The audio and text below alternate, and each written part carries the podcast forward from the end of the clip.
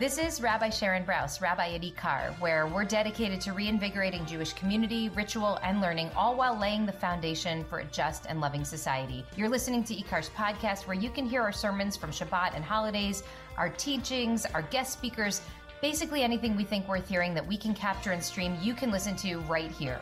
The whole Megillah. I mean, literally, the whole Megillah.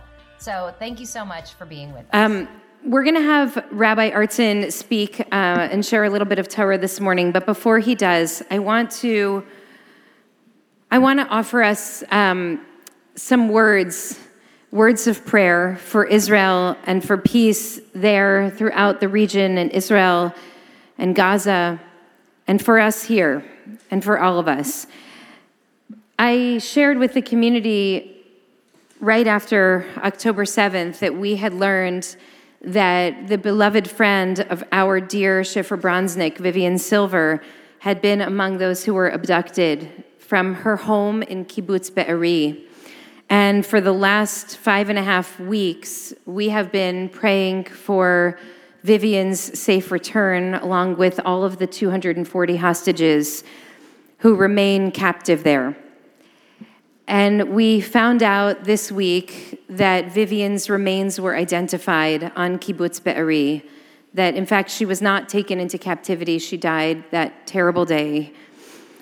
And it took a long time to identify her. And um, Jonathan Jacoby, who's here with us today, was an old friend. Jonathan, where are you? I saw you. Hey. Was actually thankfully with Shifra um, when this news came in. And I want to share today that thousands of people around the world have not only been praying for and holding Vivian throughout this time, just one of the 240 people, but also a person who dedicated her life to peace, who built an organization called Women Wage Peace, who worked with my dear sister Devora in the work for many years, who built circles of partnership, friendship, love, and care around her. Thousands of people have been praying for Vivian for five and a half weeks, and thousands of people came together this week to grieve her death and to honor her. And when my friend Rabbi Sharon Kleinbaum in New York shared with me the eulogy that one of Vivian's dearest friends and partners in the work offered this week, a fellow peace activist, a Palestinian Israeli named Hadir Hani, I knew that reading these words to this community on Shabbat would be the most powerful prayer for Israel that we could offer in the midst of this terrible time. So I share with you now the words of a Palestinian Israeli, a lover of peace, and a dear friend of our beloved friend, Vivian Silver. This is what she wrote. For 38 days, we clung to the hope that you're over there in Gaza, not far from us. We knew that you would survive the inferno. We knew that you would tell us about how, even in the dark tunnels, you continued to smile. You cannot dispel evil with darkness, you always said.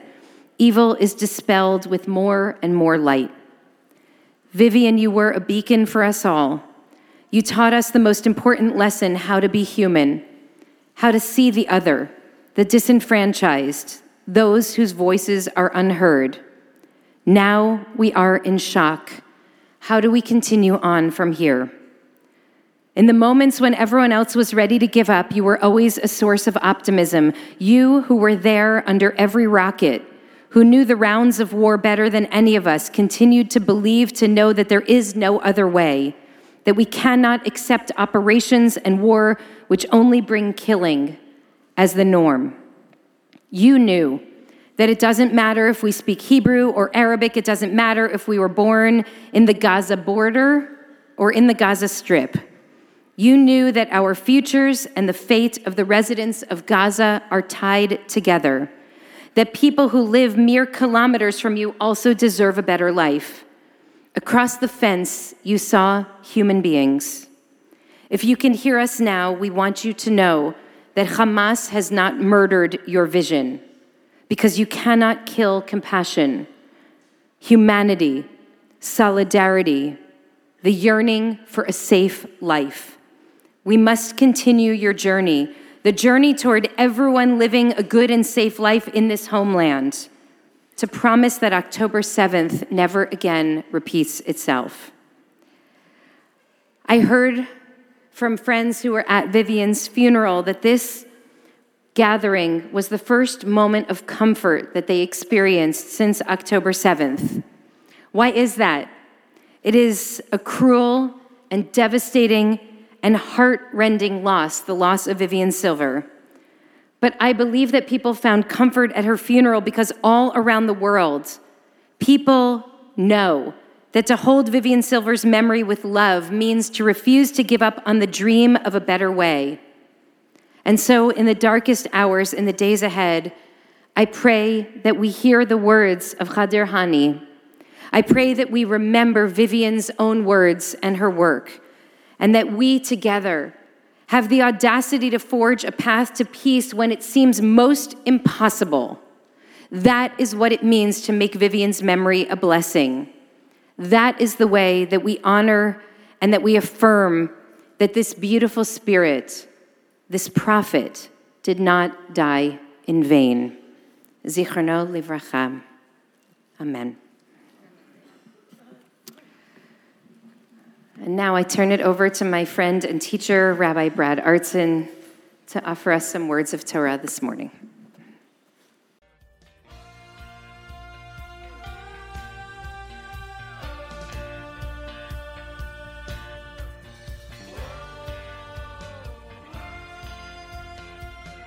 Hi, it's Rabbi Brous again. Thank you so much for listening. Want more content like this? I hope you'll subscribe. And please consider making a contribution to IKAR so we can continue to work toward the fulfillment of our mission to reanimate Jewish life, to embody moral courage, to nurture the spirit, and to work to decipher what it means to be a human being in the world today.